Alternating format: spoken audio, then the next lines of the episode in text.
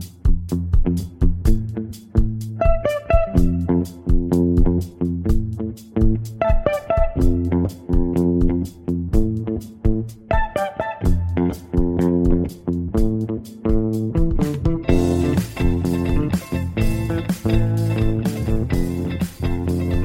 Welcome to the Gradebook, a Tampa Bay Times podcast on Florida education issues.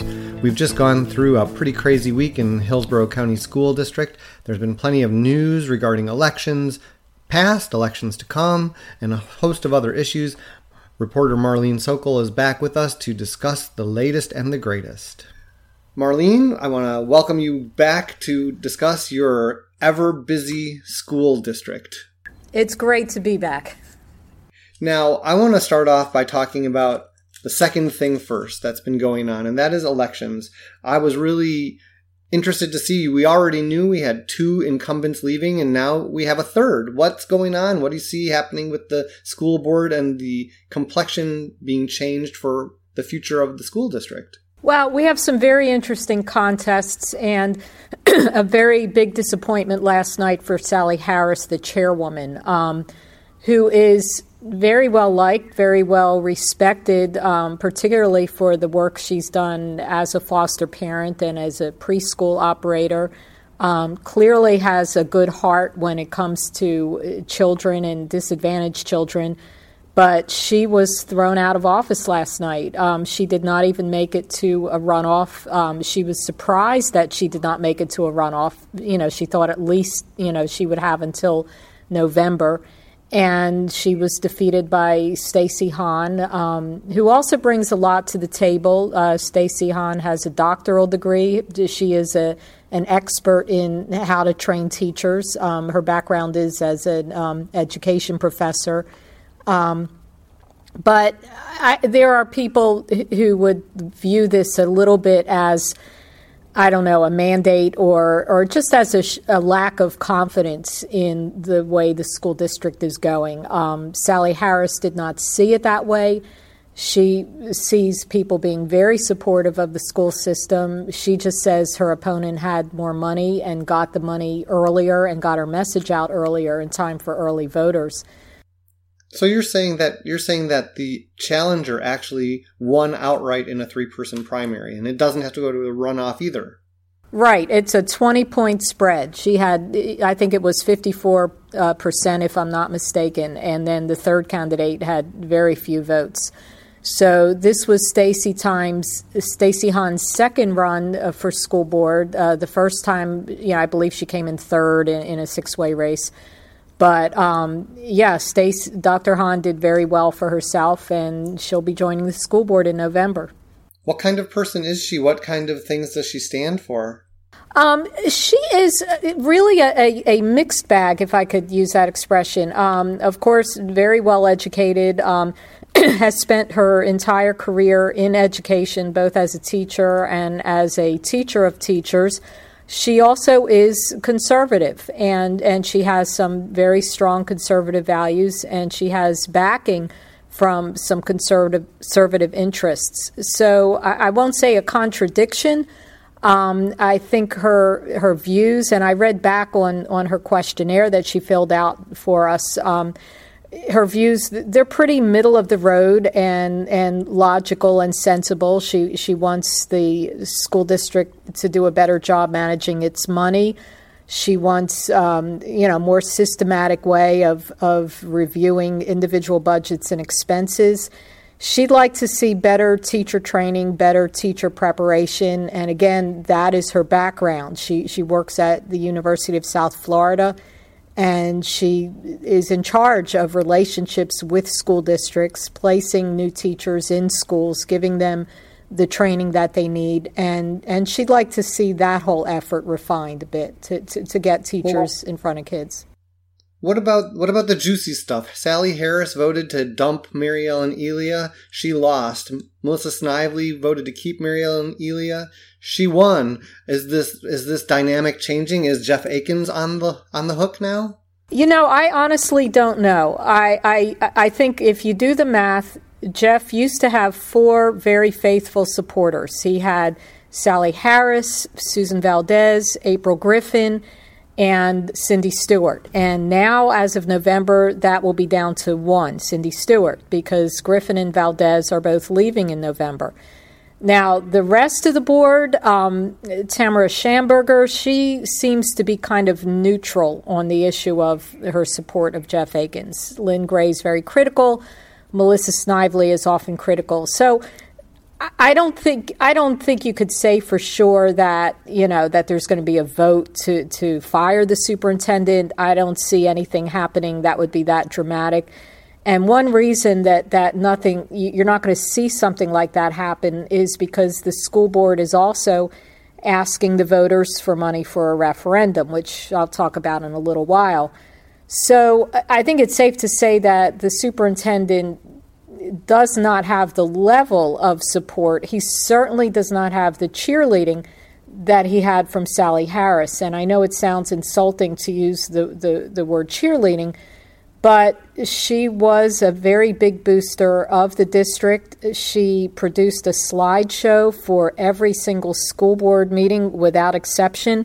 People would watch her slideshow of all of the great things that happened that and the schools she visited and you know how impressed she was at what they did.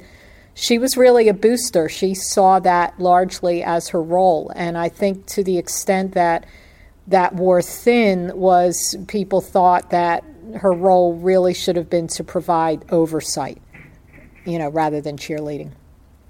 Well, that issue of oversight kind of ties directly into that issue that you brought up of the tax referendum that the board is is calling for, and I wonder. Um, with the new election of a new person, is that going to make a difference in in going forward? Because they don't actually take office until November, right? So they can't take it back. And I and I asked um, Stacy about that last night. I because when on the campaign trail, she said she was against the referendum because she didn't think the school district had established enough credibility. And although that was what she said on the campaign trail, now that she's been elected, she said, you know, I really want to get into my seat, get into the board, do my research, talk to constituents. So she's backed away from that position. Um, before we move on to the referendum, though, um, couple of other very interesting races. Um, the least interesting of them was Melissa Snively. She won re-election. She got about 75% of the vote. She's very popular in her district, and there was not much of a contest from her opponent. The two more interesting races, you've got Bill Person and Steve Cona, who are heading to a runoff to replace Susan Valdes. Um, you know, Bill comes from the district, long history with the district, but he has, you know, very colorful personality and, and very outspoken in his criticism of Eakins. And then you've got Steve Cona, who comes from the Building and Construction Association and and backed by much the same conservative groups that, that have backed some of the others on the board. So you have a very big contrast between those two. Um, you know, Steve Cona, much more funding. If money matters, then, then that gives him the edge.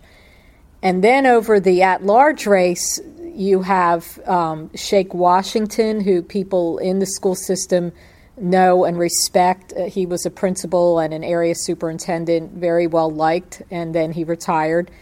And then the other person who made it to the runoff, Karen Perez, who we don't know much about. I, I have never met Karen Perez. I hope to meet her, but all I know is she's wait, a social wait, wait. worker. You're saying that we have a candidate for school board who made it past the primary election, and you, as a reporter covering the district, have never met her? Never met her in my life. Um, we reached out to her, as we do to all the candidates, sent her a questionnaire, invited her to sit for an editorial board interview, and we got nothing back. Um, I had a brief conversation with her on the phone. It was very brief, and she indicated that you know she would like to send her views, you know, in the form of an email or a questionnaire, and never heard back. So that was then. Uh, you know, in this day and age, you can you can still be successful in, in, an election campaign even if you do not engage with the newspaper, which she showed you can do. Did she indicate any? And did she indicate at all what she stood for to anyone? Did you hear anything about her campaign? I didn't hear anything. I have not looked on her social media. I would assume that, you know, she has a social media presence and, and you know, I, I prefer to interview the person directly and engage with them directly, um, but that didn't happen. I'm hoping it will happen before the general election, and that's up to her. She can come in and, and meet with us, meet with me, you know, discuss the issues with me. I, I really do hope that'll happen because she could win. And obviously, I'd like to be able to report to my readers where Karen Perez stands on the issues that, that, that she's going to face if she wins election to the school board. She came in second. Shake Washington came in first. And, you know, who knows where that's going to go in November. Well, I just looked her up on Facebook just to see a picture of her because I, I didn't know who she was. And now I at least know what she looks like. So I feel a little better, but I, uh, we'll see.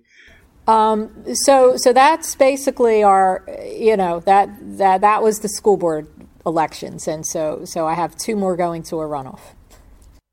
So let's talk about let's talk about the tax referendum. I had the pleasure of sitting in for you while you were off having a great vacation. I hope covering the well, I got to cover the school board as we I walked in I was told by pretty much everyone in the room, oh, there's no way the school board will do anything rash. They're not going to put anything on the ballot for November. There's no time to get everything done. And then as I sat through this two hour meeting at the end, they put a November sales tax referendum on the ballot in addition to one for March in case the one in November fails. And I'm sitting there stunned and baffled. What the heck is going on over there? well, what happened as, and I played back the tape since I was out of town that day, but you know, as you heard the explanation, they they were thinking that they would go for March because OPPAGA had indicated to them that it would take a while to, to do the audit, which is now required by law. So everybody was under the understanding that the audit would take roughly six months and then it would have to be posted another two months. And I called OPPAGA at the time and they told me the very same thing. and then uh, somehow the, the transportation group they pulled their initiative together and they got assurances from OPPAGA that they could get the audit done much more quickly. So they announced that they were going to be on the ballot for November. And at that point, people in the community who know that the schools need money, who know that the air conditioners aren't working, who know that the teachers are underpaid relative to other school districts, you know, people in the, the community, they saw what, a, what the transportation group was doing. They contacted the school board and the superintendent, and they said, What are you waiting for? And, and so th- they really had, I don't want to say they had no choice but they would have looked ridiculous had they not at least tried because transportation's going for a whole cent. So at this point, if you wait until March to ask for a half a cent, Hillsborough would have the highest sales tax in the state. And it just seemed that waiting was too much of a risk. So they said, all right, we'll go for a half a cent now. And they, they, they're base, basically throwing a Hail Mary. Now, a cent, you're talking about a half a percent on the sales tax, right? Up to $5,000. Because everybody says half cent as if it would be like a half a penny on whatever purchase it is. And I just want to make sure. I'm using shorthand. I'm using shorthand here. And that half a percent would be able to be used for, since it's a sales tax, only for construction and capital projects and not for teacher pay. Yes, it strictly has to be used for capital projects. It cannot be used for recurring expenses. However, as we all know, when you look at how school districts spend money, you, you, know, money comes from here and it goes there. You know, some of the money that goes to capital expenses is taken out of the general fund, eh, you know, which means that they don't have the money that they would like for recurring expenses such as salaries. So, yes, strictly it has to be used um, for capital needs, but, but it does relieve pressure on the budget as a whole. And this campaign, does it exist yet? Because as I sat there, they said they had certain things they needed to get done before they could even put it on the ballot. I'm assuming those things are happening, but then, then what? I mean, they have basically nine weeks to convince voters to do this. Yeah, and they have less when you consider that about 70% of people vote either by mail or, or in early voting. So you're talking about early October, you know, to get their message out. I do not know of any campaign. I I am assuming, and I'm not just assuming, that the communications department is working very hard. They cannot campaign legally, but they can put out factual information. So they can put out videos, which they've already started to do. They can put out fact sheets that say, here's, here's what we need the money for, as long as they don't say, please vote for our referendum. But as far as a grassroots organization that would campaign for it, um, I'm hearing that the teachers union will take the lead, possibly the teachers union in partnership with the state organization, the FEA. There's also a group called the Alliance for Public Schools, headed by Melissa Erickson. It, they would likely be involved, um, and you know the PTA. So, so there are some players that I would imagine will come together, and this is all really under the discussion stage right now. Um, the rush right now, you know, before they get to the campaign, is to pull together all of the financial information that OPPAGA needs so that they can do their audit. Well, I think that one of the things that might sell it more than a campaign is the number of kids, as I've read in your stories and others, or even seen talk to people experiencing no air conditioning in their schools or other similar problems or the concerns about lead in the water supply. People are knowing those things happening. They'll probably say to themselves, do I think that this money will help pay to repair these things? Yeah, in fact, um, we put in a public records request earlier this week for maintenance orders on the air conditioning, and just now, a couple minutes ago, received a very, very long list. And I have not even opened up the file yet, but it is an enormous list of air conditioning problems that have been reported since the start of the school year. And of course, in the past, you know, the school district, they could sort of play it down and say, well, it's really not so bad.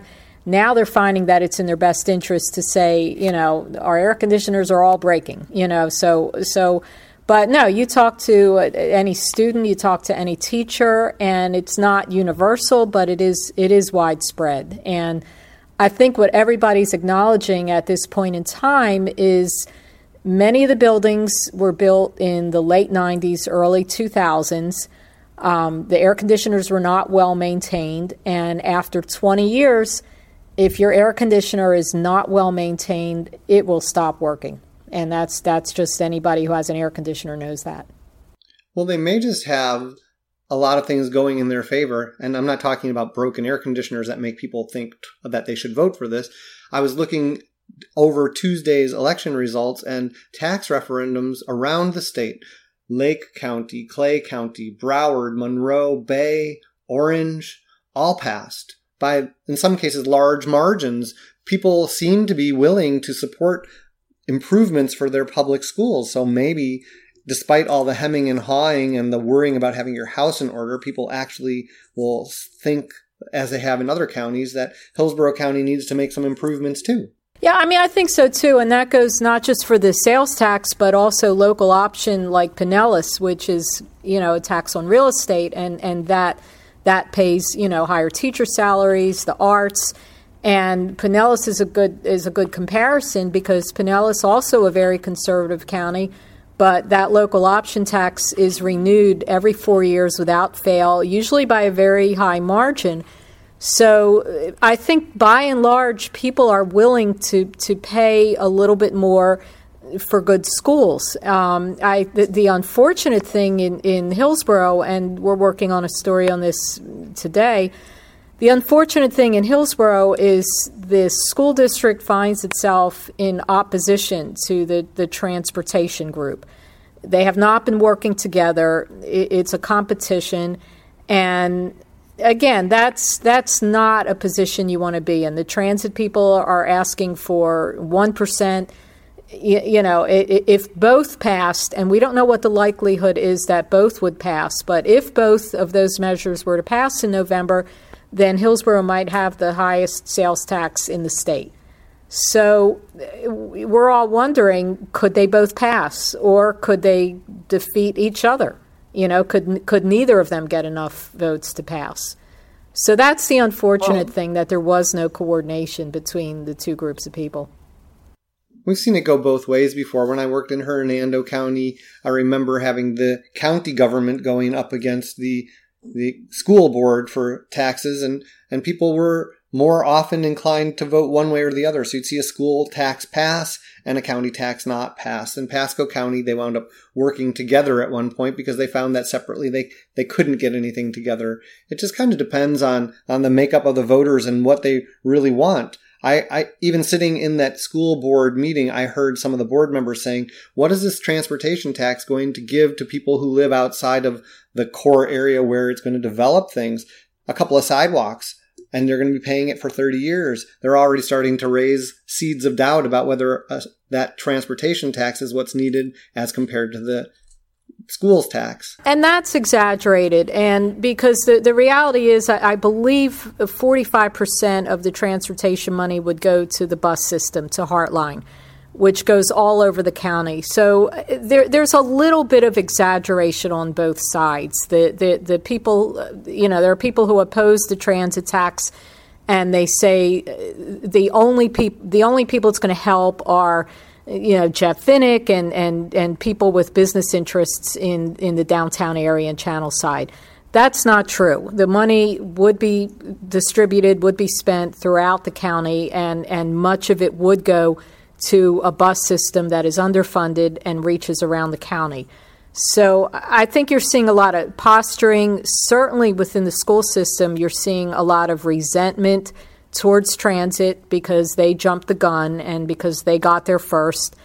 So I, you have to be skeptical about both sides. Just as on the transit side, you're hearing people say, you know, the school district is completely inept you know they waste money they they can't be trusted. That's not true either. You know the school district has done a lot to rein in costs. Jeff Eakins the superintendent has done a lot to get spending under control.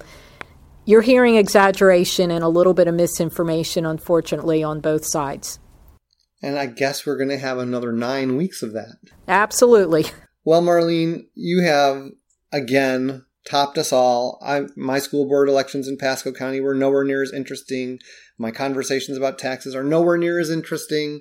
I, am just jealous of you, and, and, thank you for letting me cover the school board meeting the other day. It was kind of well, fun. and thank you for covering the state the way you do. Because if I had to pay attention to the state, I wouldn't have any time for my very interesting school district. So, thank you. So, absolutely, we will be back again with you. I think we're doing this monthly. It feels like, and, and it seems to work. So, Bring, bring us an update in a month. I will. Thank you. That's the end of our discussion and the end of this week's podcast. If you'd like to participate in this conversation, visit our Facebook page, Tampa Bay Times Gradebook. To keep up on all the latest breaking news in Florida education, go to our blog, www.tampabay.com slash blogs slash gradebook. And please continue to share and review this podcast. We'd like to reach as many people as possible.